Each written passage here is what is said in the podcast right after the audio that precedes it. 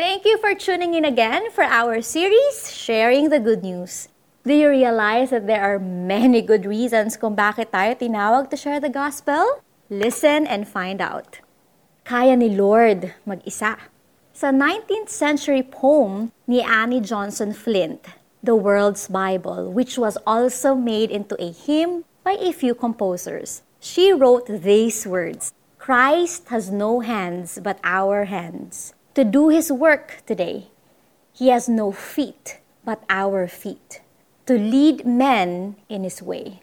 However, in 1 Samuel chapter 5 verse 1 hanggang 7 verse 2, we see that God didn't need the help of his people to carry out his plan. Sa kwentong ito, nakuha ng Philistines ang Ark of the Covenant, symbol of the presence of the Lord at inilagay nila ito sa temple ng kanilang idol or idolo na si Dagon.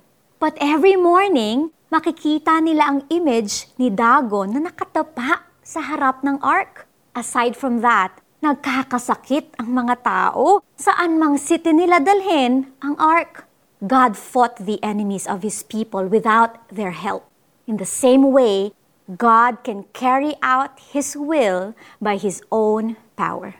Pero bakit niya tayo tinawag to proclaim the good news kung hindi niya tayo kailangan?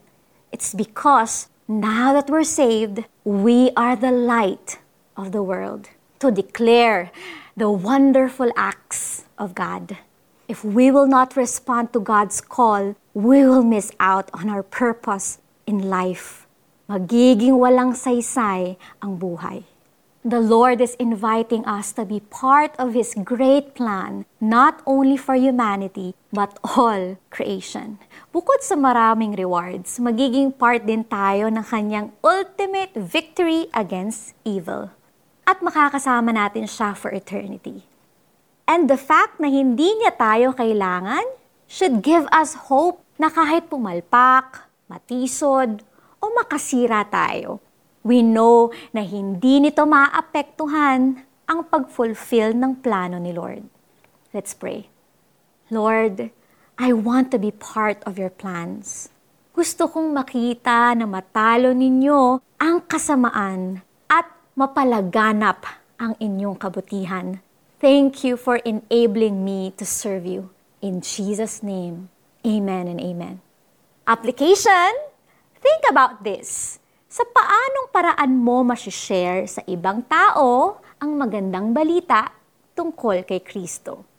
Nang magbalik sila kinabukasan, nakita nilang nakasubsob na naman si Dagon sa harap ng kaban ng tipan.